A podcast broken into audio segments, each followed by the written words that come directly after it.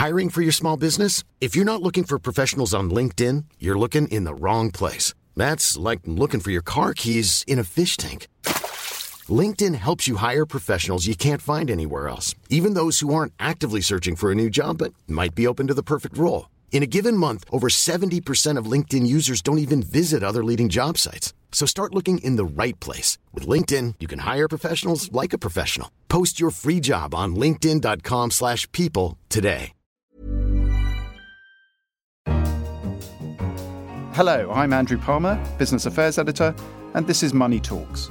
This week we'll be examining the potential and pitfalls of an economy based around corporate giants. I think that we have at the moment a malign combination of stagnation and disruption. The problem with Africa's cities. An awful lot of the infrastructure that is built an awful lot of change that does come probably benefits the relatively well off, you know, the upper middle classes or middle class. And Venezuela's multinational nightmare. If you leave, A, you're giving up the market, and B, the assets that you do have there will probably be seized by the government, as was the case with Clorox.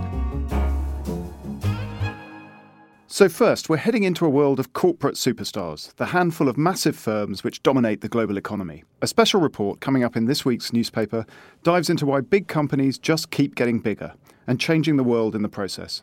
Its author, our management editor and Schumpeter columnist, Adrian Wooldridge, joins me now. Adrian, hello. Hello. So, Adrian, in the report, you coined the phrase corporate superstars. What do you mean by that? I mean by that the handful of giant global companies that are entrenching themselves at the very heart of the global economy. Some of these are very long standing traditional companies that have managed to reinvent themselves for the modern age. General Electric would be an example. Some of them are emerging market companies like Haier that have taken advantage of globalization and have emerged on the global stage. And some of them, you know, the most obvious of them, are tech superstars that have come from almost nowhere and now dominate huge areas of our lives. Google, which hardly existed in the late 1990s, Facebook, Twitter, Apple and uh, Amazon, just extraordinary powerful companies. And I think what we're seeing is consolidation in area after area after area. This is at its most advanced in the United States, where the proportion of GDP generated by the biggest companies has gone from about 33% in 1994 to 46% in 2013. So a big process of consolidation, and it's also at its most advanced in in highly cerebral parts of the economy, such as tech and finance. So, if you think of America as the future, if you think of tech and finance as the future, we seem to be moving to a more concentrated version of capitalism. And this this sits very oddly with what we like to think of as the American corporate landscape, which is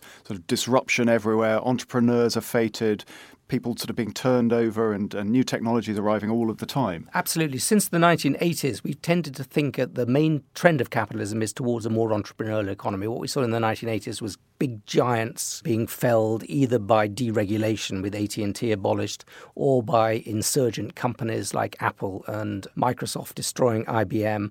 And we've thought of the world as entrepreneurial and we particularly thought of the American world as entrepreneurial. But what we've seen in the last uh, 10 to 20 years is new companies plus old companies that revive themselves, really entrenching themselves. And at the same time, and even more concerning than that, is the rate of new company formation going down. So the rate of new company formation in the United States is its lowest point since the late 1970s. There are more companies dying than being born. The average age of the company that, that the average American works for is going up significantly. So we're not talking about an entrepreneurial economy, we're talking about a recorporatization of the American economy and many other economies as well. So this is a, a worrying development. And, and, what is it that explains this? Why the returns to scale at this point? Yeah, well, it's partly because the returns to scale are different from old returns to scale. Old scale was about making more and more stuff, and the more you made, the, the more you could uh, profit from making it. Your your unit costs go down. Some of this scale is network effects, and network effects means that the more people you have who belong to your network, the more valuable you are to the members of the network. So, network effects are very powerful. That's one thing. I think globalization is rewarding scale in many ways because the more global you are, the more assets you have scattered around the world, particularly intellectual assets, the more you can profit from this global world. So, I think bigger companies tend to do better in that world.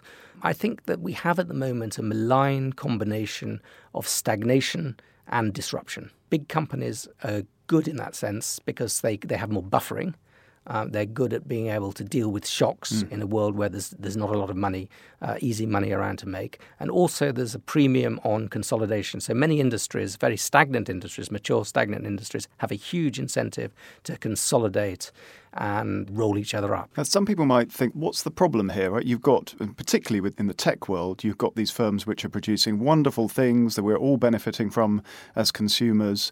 If there isn't competition, that enables these firms to invest for the long term. They're using their cash to do just that in ways that potentially change lives for the better over the long term for all of us. So why why be so down on these things?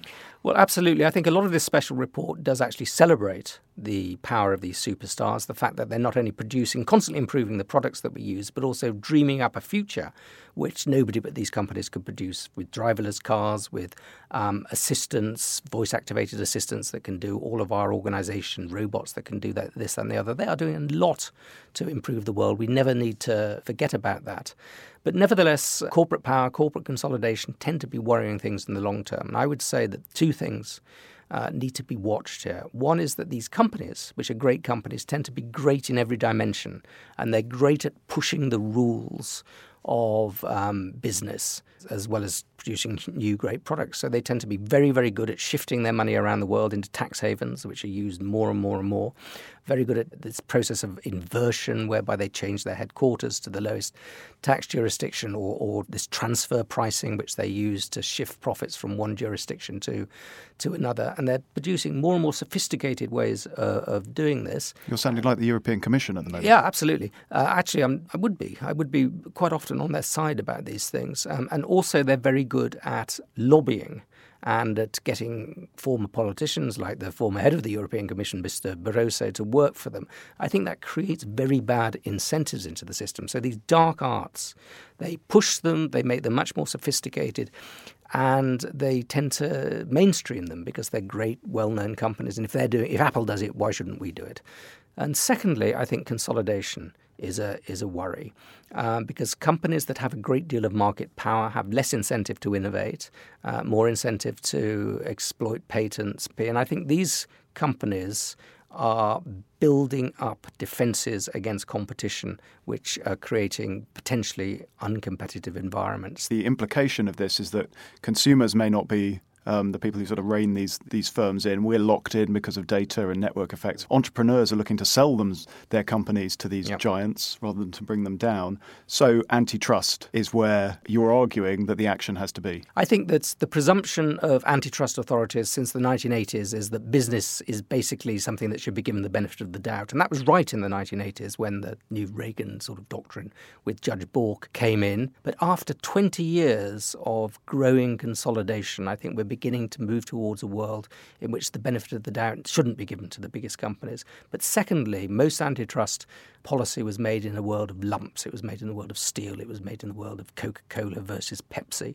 And we need to adapt it to a new world of networks. And there are various things that we can have in our armory that we should think about using, you know, about forcing markets to be contestable, making sure that individuals own their information rather than the information being owned by, by Facebook or the rest of it, forcing companies to, to have in their store not just Apple apps, but apps from from other companies. And I think we need to be willing to do this, not just for the benefit of, of consumers, but for the benefit of innovation and these companies in the end, because I, I think it would be very um, optimistic to imagine that in powerful incumbents will continue to do good to the world. So celebrate the superstars, but fear them too. And keep them on their toes. Adrian Wooldridge, thank you very much.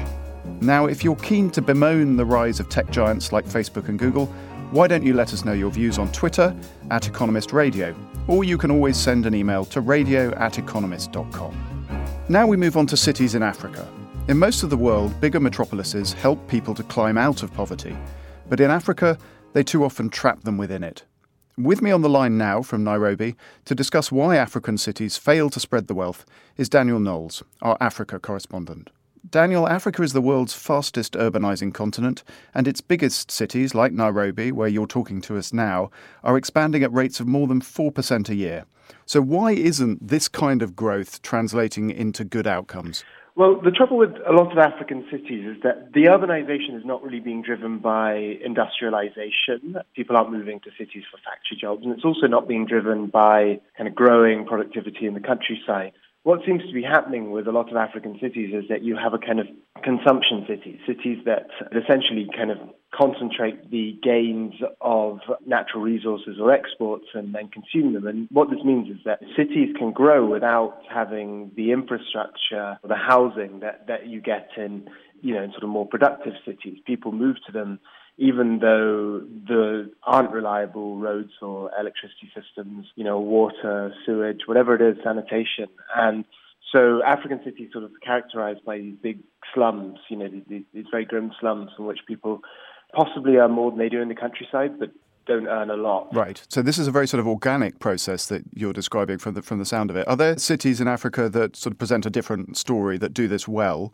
I mean, it's difficult to say. I think, you know, there's more progress in some cities than in others. In Kigali, the capital of Rwanda, for example, the roads have been getting better. There's a lot of investment in electrification. In Abidjan, which is the commercial capital of, of Ivory Coast, there's new roads being built, um, toll roads, which have, you know, eased up the traffic problems. Actually, there's some of that in Lagos too, but, um, you know, and there are slum improvements and upgrading programs in various parts of the continent. But I think part of the problem is that the political economy kind of fundamentally hasn't changed in a lot of these countries. You're not, still not really having the kind of mass employment industrialization in, in cities and uh, an awful lot of the infrastructure that is built an awful lot of change that does come probably benefits the relatively well off, you know, the upper middle classes or the middle class. I mean, this sounds like an absolutely enormous challenge, but just lay out for us what the kind of steps are that would that would lead to a better situation. What should cities be doing in Africa? You know, as people move to cities, one thing that does happen, uh, including in Africa, is that fertility falls. So the pace of urbanization, though it, it's incredibly quick, may begin slowing as people have fewer children. You know, there's less pressure coming from the countryside relatively. So perhaps, you know, as the pressure releases, then some of the infrastructure that is being built in African cities can begin benefiting a greater number of people. Otherwise, I think you know you're sort of hoping for changes in political economies, and perhaps one of the things that is positive in a sort of perverse way is the falling commodity prices that's affected a lot of African economies and hit them quite hard. Means that there's more incentive on governments to try and create you know the conditions for jobs that will actually employ people to be brought in because they can't just rely on revenues from oil or from mining as much anymore. Presumably, there's also fewer tax revenues if, if commodity prices are falling. Well, absolutely, yes. And one of the first things that tends to get hit, you know, not just in Africa, of course, in the West too, is infrastructure. And yeah, that's going to be a, a problem, um, certainly in this sort of short to medium run, which is, you know, going to make it much more difficult for cities like Lagos and Accra, which you know, ha- uh, struggling with these problems. Well, it's a big, big challenge and a fascinating area. Daniel, thank you very much.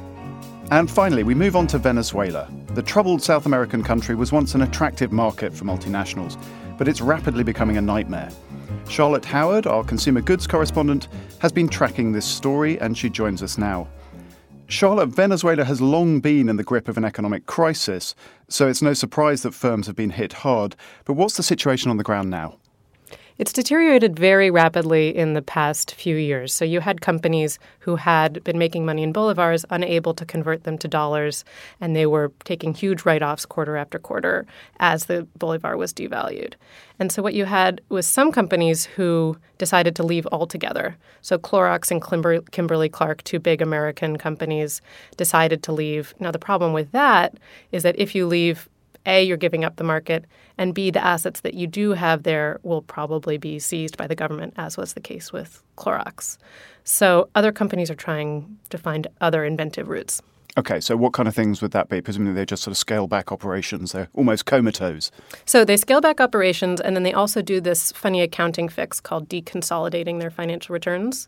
So they essentially isolate their subsidiary in Venezuela from the rest of the business, so it doesn't show up in their P&L. The P&L meaning the firm's financial results. Yes. And that means that they can keep a smaller presence in Venezuela without harming the parent company. But that presence is very hairy and hard operationally. So how long can you keep going with just maintaining operations in this kind of steady state? It's really hard for a variety of reasons. One, it's hard to get supplies.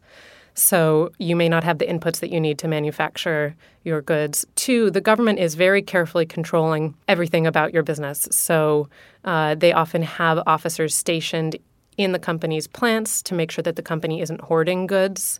They're controlling the distribution of goods, often to state owned supermarkets that are the precise distribution is politically motivated to shore up support in different areas. Um, companies, executives are constantly being arrested and intimidated. It's really a difficult situation, not least because you still have some workers, right? And your wage increases don't keep up with the dramatic pace of inflation. So uh, this year, the IMF expects inflation to be northward of 700%. So if you imagine that type of pressure for a company, you're just going to get strange results. So, for example, Kellogg, their cereal boxes are still being sold, but they have this weird kind of grayish color to Tony the Tiger or whatever's on the cereal box. And sort of the question is why? And there may, there was some official explanation I think that had to do with an environmental reason, but the answer is likely that they don't have ink. And back at headquarters, what's the what's the strategy here? I mean, Venezuela is potentially a, a, wealthy country and has been in the past. So are they just holding on for some change of regime? They're holding on. Well, first of all, most companies don't want to talk about it for obvious reasons. It's very dicey in Venezuela at the moment. And um, they certainly don't want to say that they're waiting for a change in regime. One can imply that they are waiting for perhaps oil prices to rise again. So Venezuela has the biggest proven reserves of crude oil in the world. And so if prices start rising or if there's a regime change, then business may pick up there. One to keep an eye on. Charlotte Howard, thank you. Well, that's it for Money Talks this week. To read more about Venezuela and the other stories mentioned in this show, do pick up the upcoming issue of The Economist or visit economist.com. In London, this is The Economist.